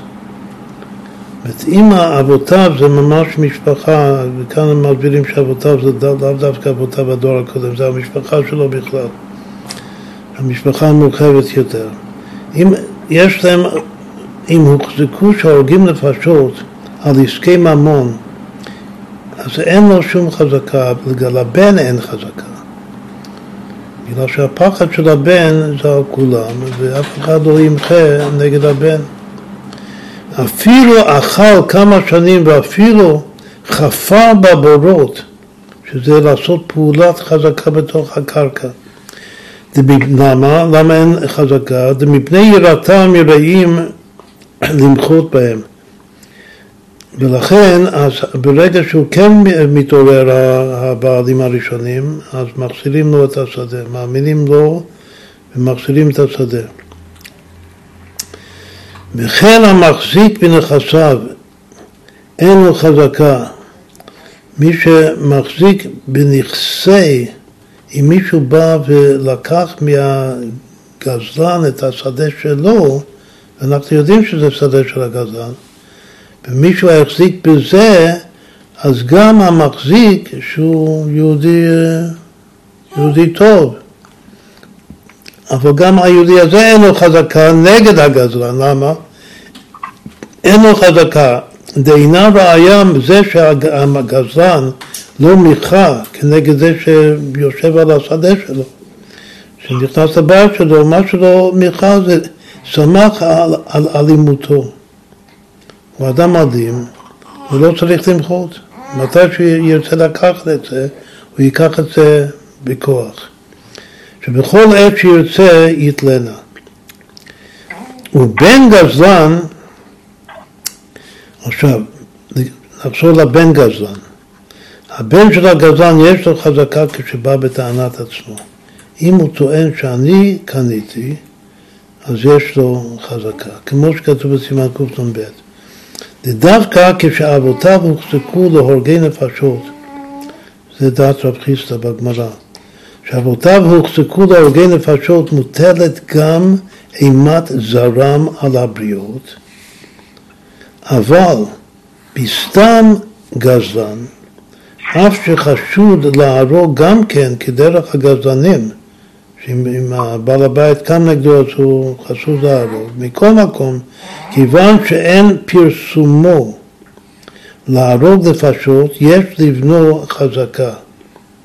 כן צריך לומר לרמב"ם, בשיטת הרמב"ם, שולחן ערוך לדוק. ואם עכשיו, עוד משהו מעניין.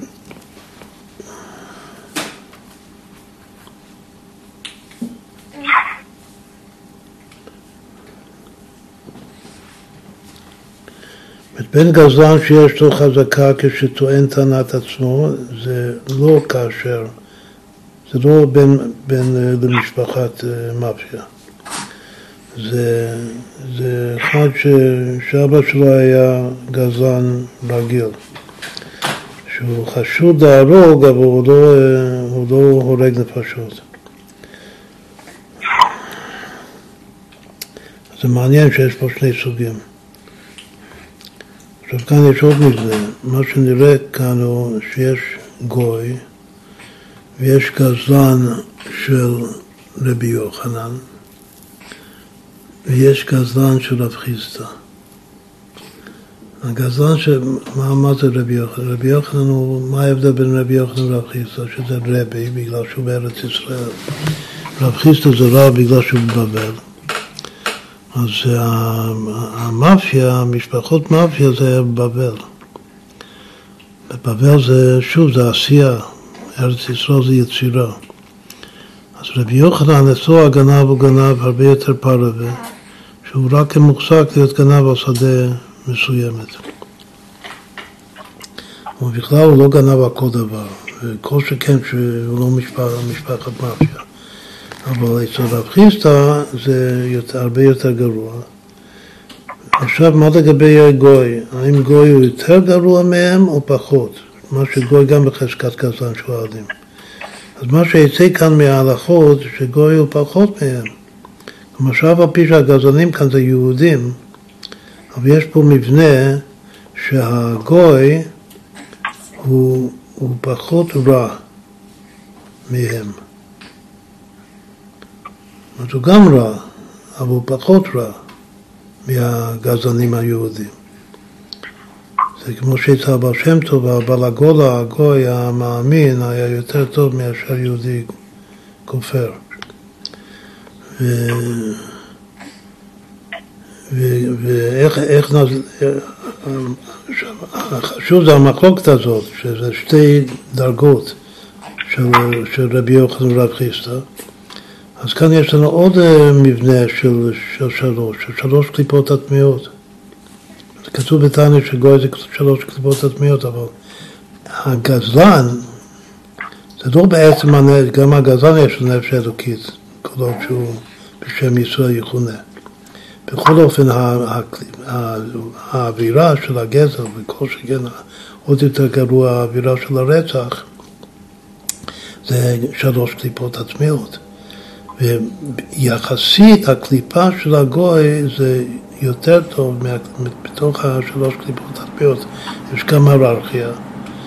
והקליפה של הגוי זה יותר, יותר גבוה מה, מהקליפות האלה, יש פה שתי, שלוש קליפות, שאפשר לומר שזה שלוש קליפות הטמעות לגמרי, שזה הקליפות של העולמות גם כן של בריאה ויצירה ועשייה.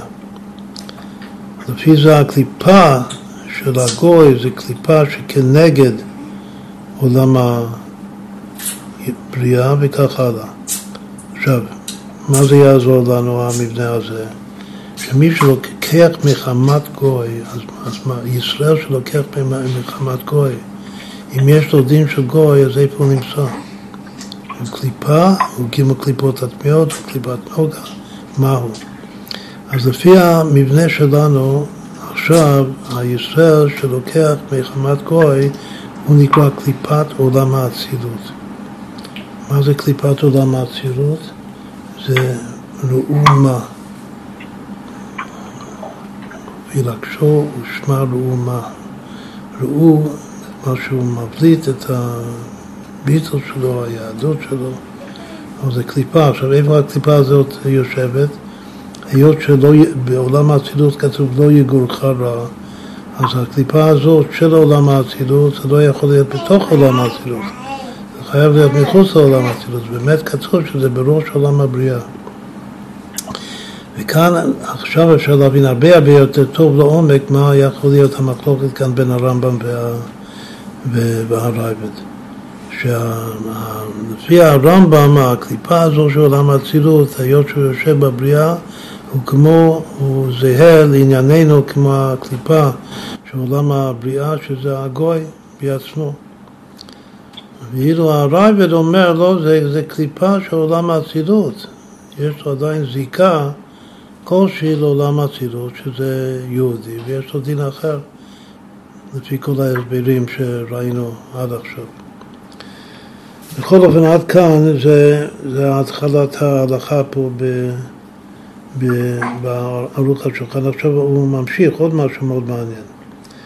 הוא ממשיך ואומר שבאם עשה תשובה גמורה, אם הגזלן עשה תשובה גמורה, יש לו חזקה מכאן ולהבא. מאז שהוא עשה תשובה, תשובה גמורה שאנחנו יודעים שהוא עשה תשובה גמורה, אז יש לו חזקה מכאן ולהבא, ולא על העבר. הכוונה שמאמינים אותו, מה זה חזקה? שהוא אומר שקניתי את זה, ויש לו גם, זה נקרא טענה, יש לו חזקה פלוס טענה, טענת ברי, שקניתי את זה, אז יש לו טענה, מאמינים אותו לגבי דברים, שדות שהוא קנה אחרי שהוא חזר בתשובה. אבל אם אחרי שהוא חזר בתשובה, הוא יאמר שלפני כן, שהייתי עדיין גזלן, בכל אופן קניתי את השדה הזאת, לא מאמינים לו. רק מאמינים לו מכאן ולהבא, אבל לא על העבר, זה גם חידוש גדול מאוד. אם, אם הוא עשה תשובה, אז צריך להאמין אותו לגמרי, אבל לא. ולא על העבר. מה שאומר שקנה בגזלנותו, ואפילו אומר שהחזירה וקנאה אחר כך עוד יותר. אפילו שאומר ש, ש, שגזלתי את זה, אני מודה שגזלתי את זה, אבל אחרי שחזרתי בתשובה, החזרתי את זה וקניתי ממנו בחזרה. אחר כך, אז גם לא מאמינים לו. כיוון שהוחזק השדה זו בגזענות, היות שעל השדה הזאת, שוב זה רבי יוחנן, שהוא הוחזק בגזענות, אז גם כשהוא חוזר בתשובה זה לא מבטל את החזקה. אין לו חזקה לעולם עליה על השדה הזאת, ככה כותב הטור במפורש. ובזה שכתבנו, זה בהוחזק להורג נפשות, גם לבנו אין חזקה. אם זה משפחה, שוב, אם זה דעת רב חיסטה בבבל, שזה הוחזק להורג נפשות, אז גם לבנו אין חזקה, אף שמדברי הטור לא משמע כן, לא משמע ש, ש, שה, שה, שהבן אין לו חזקה אם הוא שייך למשפחה. מכל מקום, כיוון שברם מפורש, כן, הוא כותב את זה במפורש, והטור לא כתב מפורש להפך, עכשיו, לכן אנחנו פוסקים את ההלכה נקטין כהרמב"ם. וכן בשולחן אורך לא הוזכר דעת הטור כלל. ועיין מה שכתבנו בסימן קנ"ב. עד כאן זה ההלכה של גזלן. עכשיו הוא בא להלכה שלנו, שזו ההלכה של גוי. עקום אין לו חזקה בשל ישראל, אלא בשטר מקוים, מפני שהוא עלם. אלים. גוי אין לו חזקה בנכס, בשדה של ישראל, אלא אם כן יש לו שטר מקוים. אם אין לו, אני לא מאמין לו שהוא קנה את זה בגלל שהוא אלים. ולכן עקום שאכל כמה שנים קרקע שהייתה של הישראל, או שמברר שהייתה שלו, שאנחנו יודעים, או שאנחנו יודעים כולם שזו הייתה של מישהו, או שהמישהו הזה המערער הוא מברר, עכשיו הוא מברר, מביא ראייה שפעם זה היה שלי. אז הגוי שאכל את זה כמה שנים, אין אכילת ראייה. ואם לא הביא שטר, תחזור השדה לבעלים בלא שבועה. אם עכשיו הבעלים שוב מתעוררים וטובים את זה, אז מחזירים להם, לבעלים הראשונים את השדה, והם לא צריכים להישבע. על הגזלן הוא לא כתב את הדין של שואה בכלל, הוא כתב שאין לו חזקה. כאן הוא כותב את הדין הזה של השבועה. בישראל שקנה מעקום קרקע הידוע שהייתה של ישראל, או שמברר שהייתה שלו, את ישראל שקנה מעקום קרקע שאנחנו שוב יודעים שזה פעם היה של פלוני יהודי, אז דינו כמותו, יש לו אותו דין כמו הגוי, ואין אכילתו ראייה, ואין צריך המערער להישבע, כיוון ש, שאינו טוען שיד, שידוע לו שזה ככה העקום מהמערער, ואין צריך המערער להישבע, כיוון שאינו טוען את המערער כאן הוא לא טוען שידוע לו שלקחה העקום, את היהודי שקנה, שלקח מהגוי, הוא לא טוען שהוא יודע בוודאות שהגוי הזה באמת קנה מהמערער, מהבעלים הראשונים. אז יש לו לא... הביא חזקה, ש... אז יש פה חזקה שבאמת הוא ישב על השדה שלוש שנים, אבל אין לו טענה. חזקה בלי טענה זה לא שווה. אם היה אומר שאני, שאני יודע שהגוי הזה קנה את זה עם שטר, אבל השטר עבד, או שאני בעצמי הייתי שם שהגוי קנה את זה מהיהודי, אפילו בלי שטר. אבל אני יכול, לה, לא, אני, אז יש לי טענת פארי, אז יש לו חזקה עם טענה, אבל כאן מדובר שאין לו חזקה עם טענה.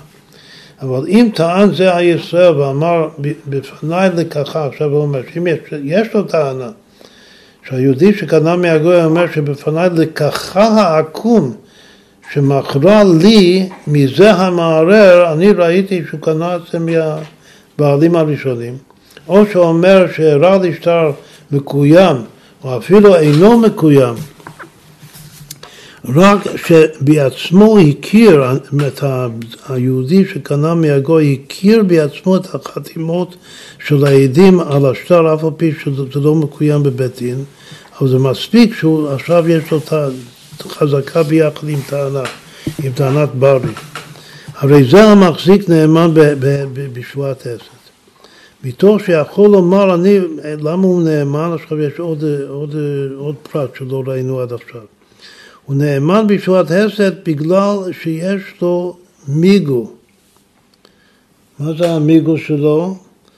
המיגו שלו זה מתוך, מתוך שיכול לומר אני לקחתי ממך היהודי הזה שקנה מה, מהגוי יכול היה לומר בבית דין שאני קניתי את זה ממך והרי אכלתיה שני חזקה, והנה אני יושב על זה שלוש שנים. אז אם היה ככה טוען, והוא לא יכול להכחיש אותו, אז אה, הוא היה, הוא היה זוכה בדין. וזה ההלכה הבאה ברמב"ם. מה? ברמב"ם זה הלכה אחרי ההלכה שלנו. כן. הלכה ו'.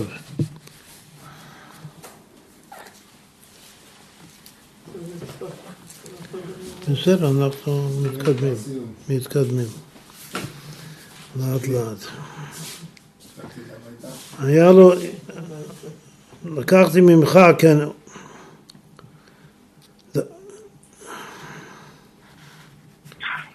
הוא אומר, והרי אכלתי השני חזקה, ולכן אם ידוע שקנאה מהעקום, אין לו, אם, אם אנחנו יודעים ש, שהיהודי השני באמת הוא בא מחמת הגוי, שהוא קנה את זה מהקום, יודעים בבירור שהוא לא לקח את זה מהיהודי, אז אין לו מיגו.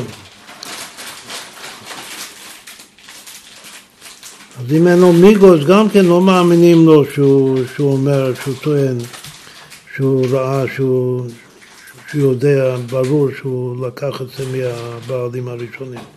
אין לו מיגו מוציא המערער מידו. ככה נתיבות פוסק. ויש אומרים דאף בחיי גבנה מאני חזקה, שאפילו שאין לו מיגו, גם בלי מיגו יש לו חזקה, יכול המחזיק לומר, ואחר כך לקחתי ממך. יש, למה, למה אפילו בחיי הגבנה, שיש לו עדיין מיגו, מה המיגו שלו?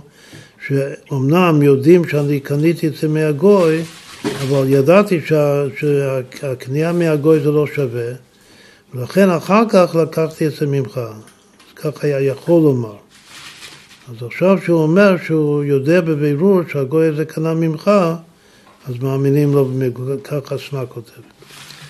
עכשיו, עוד הלכה הוא כותב כאן, הוא מומר לעבודת כוכבים, יהודי משומד.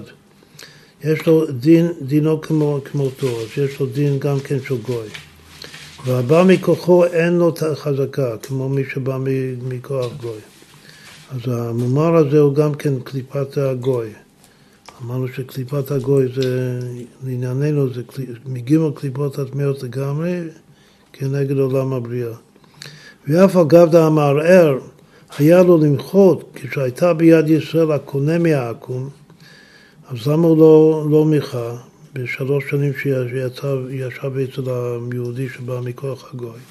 ויש לומר, זו הייתה עליו אימת העכו"ם. יכול להיות שגם שהגוי מכר אצל מישהו, אם מישהו אחר היה לוקח מזה שהוא מכר את זה, היה מרגיז את, ה, את הגוי, אז עדיין הוא פוחד מהגוי, ולכן הוא לא מוחה גם נגד הישראל שקנה מהגוי.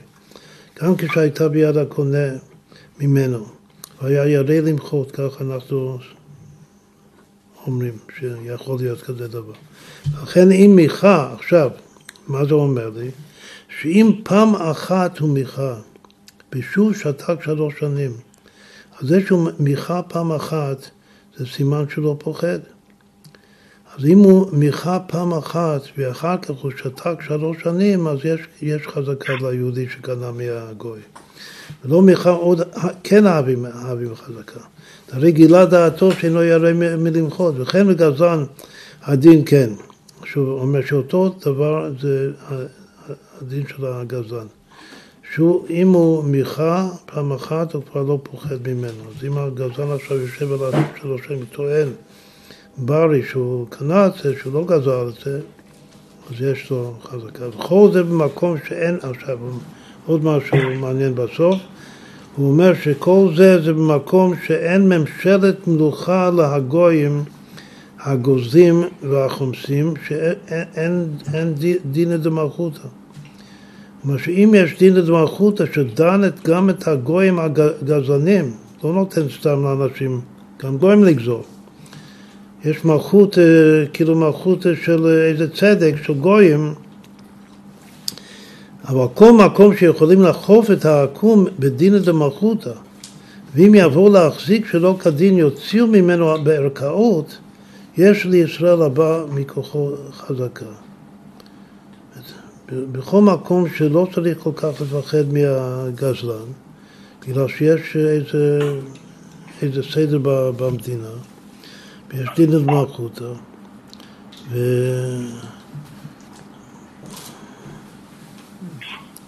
אם מישהו בא להחזיק בשדה שלך שלא כדין, גוי, אז אפשר ללכת לערכאות ולהוציא את זה ממנו.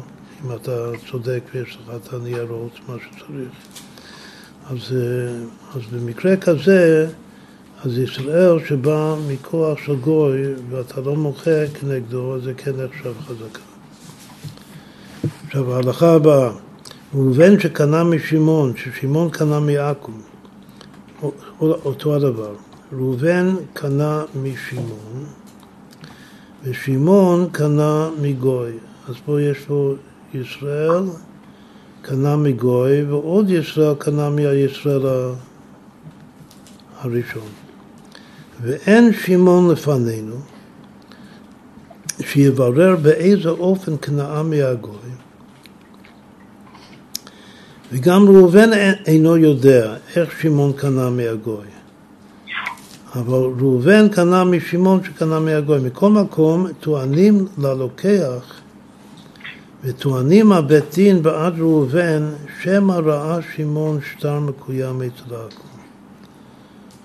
מצדיקים את ראובן עד כמה שאנחנו יכולים. ואומרים שאולי שמעון, או שמא שמעון ראה שטר מקוים. במה שהוא קנה מהעכו"ם הוא ידע שזה, שזה מכירה אמיתית, שהעכו"ם לא, לא גזל את זה. או שבפניו לקחה זה מועיל, אז החזקה מועילה, כמו שכתבנו. וכמו שישראל הבא מכוח העקום נאמן לומר, בפניי לקחה העקום ממך, כמו כן אם החזיק עקום, עכשיו עוד, עוד דין, שזה גם דין מאוד מעניין של גיור. של, אמרנו קודם לגבי, היה דין של גזלן שחזר בתשובה. עכשיו יש דין של גוי שהתגייר. וכמו כן אם החזיק עקום בקרקע ונתגייר, גוי החזיק בקרקע ואחר כך הוא התגייר.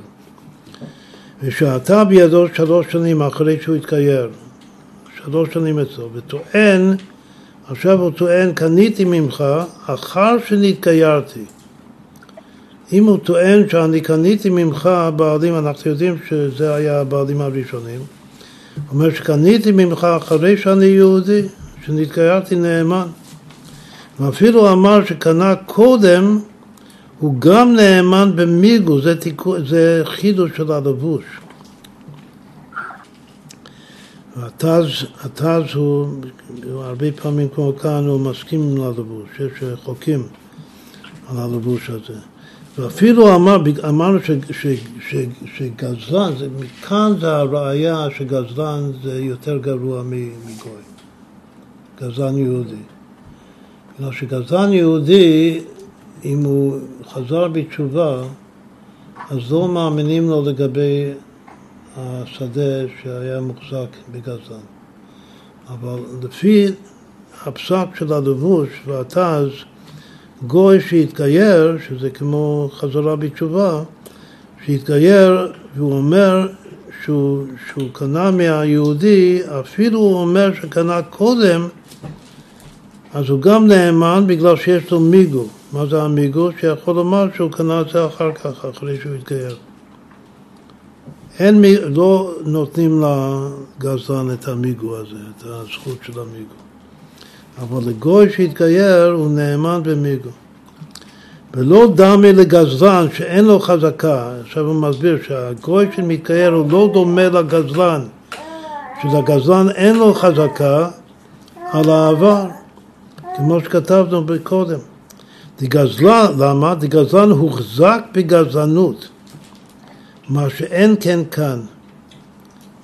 הסימן שהגזלן יותר מוחזק בגזענות, כלומר שהשדה לא שלו, יותר מגוי לגבי השדה שלו.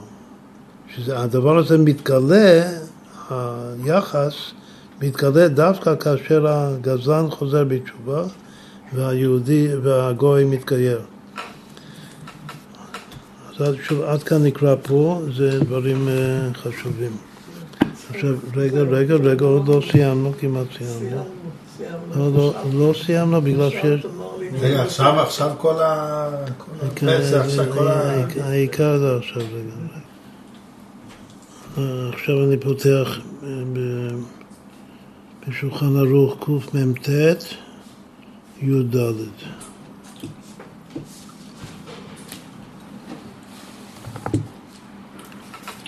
ותקום שאכל כמה שנים קרקע הידוע לישראל אין אכילתו ראיה.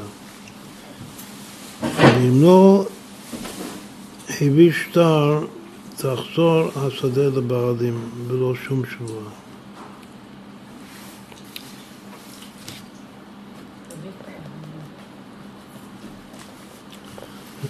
עכשיו כל ההמשך כאן זה הדינים שראינו בערוך השולחן. זה עיקר הדין שלנו פה. כן, זה קראנו.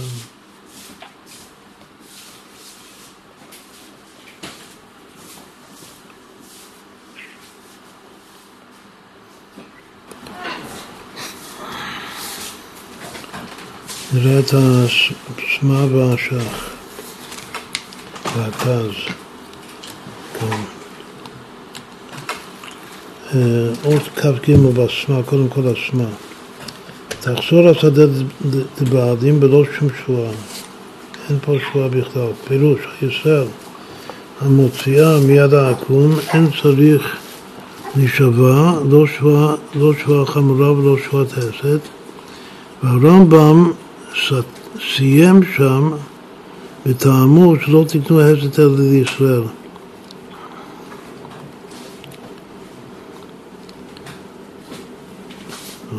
היצירה זה דווקא לישראל?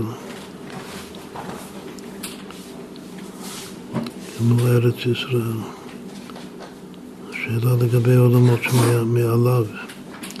כתב עליו המגיד משנה ז"ל, דברים ברורים הן, שאין טענת העקום טענה להשפיע עליה, וכתב עוד ז"ל, ונראה מדברי רבנו, מדברי הרמב"ם, שאף לישראל הקונה מהעקום, אז גם כן הוא לא צריך לשווה. ישראל המערער עליו מוציא מידו בלא שואה. ומכל מקום שאתה וכתב לישראל הבא מחמתו דינו כמותו, כמוהו. אז הוא לא כתב בפירוש לגבי השואה, וטעמה בזה הוא שכבר נתפאר שאין נשבעים הסת על טענת שמע. בישראל זה אינו יודע בבירור שקנה העכו"ם. אז הטענה שלו זה שמע. מה מחדש? זה כל מה שמענו פה. כן, זה כל מה שקורה ראינו.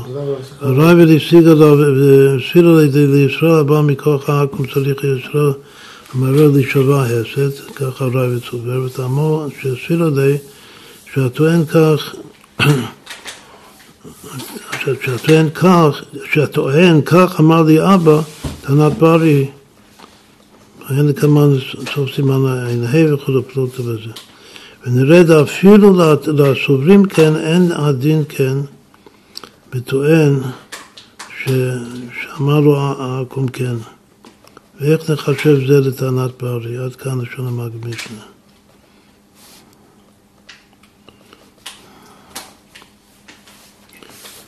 אז מה שהמגיד משנה אצלו זה פשוט שהטענה שלה, שהגוי, כל מה שהוא אומר שקנה זה, זה, לא, זה לא טענת זה טענת שמע. הוא אומר השח, שעיין בי"ד י"ג, זה אות י"ג, עיין בשמה בכ"ג, מה שקראנו עכשיו, עד ונראה זה אפילו לסוברים כן, אין, שזה דומה לאבא, אין הדין כן בטוען שאמר לי העכו"ם. איך נחשב זה לברי, מה שהוא שמע מהעכו"ם. עכשיו הוא אומר שלא, שבאמת, זה, שוב, זה הכל בשביל להצדיק את הרייבד, שה, שהוא מביא מתשובת הרשב"א, שהבית יוסף הביא את זה גם קודם וגם אחר כך, משמע להדיא דחשבינן טענת עכו"ם לברי. זה עיקר הוורד כאן של ה... שמביא השח, ש... שזה טענת ברי, ולכן הישראל שבא מחמתו, שטוען מכוחו, אז זה גם טענת ברי. לכן, לפי הרייבד צריך להישבע. אבל לפי הרמב"ם, כמו שלא נשבעים לגוי, אז גם, גם לישראל לא, לא, נשבעים, לא נשבעים. אז המגיד מישהו אומר שהרם סובר שזה שמע. והרייבד סובר כמו הרשב"א, הרשב"א שזה בריא. כשתעיין ברב המגיד תראה שספירה לידה עכשיו זה משהו אחר. אפילו בישראל אין משפיעים בטענת ספק. אפילו אצל יהודי שיש, עד שמעיד כדבריו, אבל אצלו הוא, אני בעצמי לא יודע, ויש עד שמעיד שכן, זה עדיין נקרא טענת ספק, ואי אפשר לחייב שבועה על טענת ספק. ואם כן יש לומר, כתב זה, זה,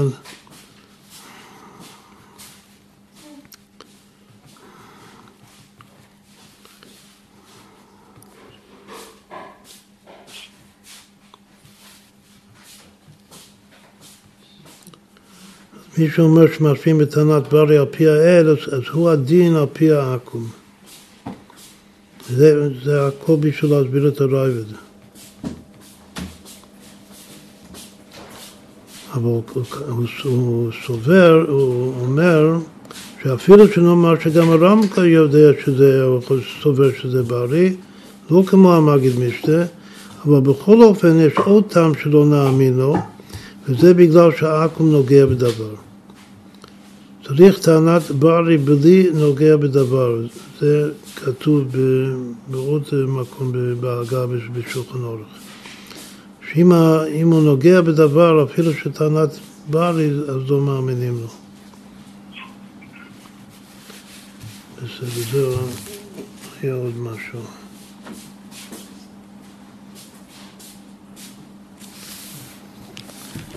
עכשיו, יש עוד כמה נקודות, כל העניין הזה של, ה...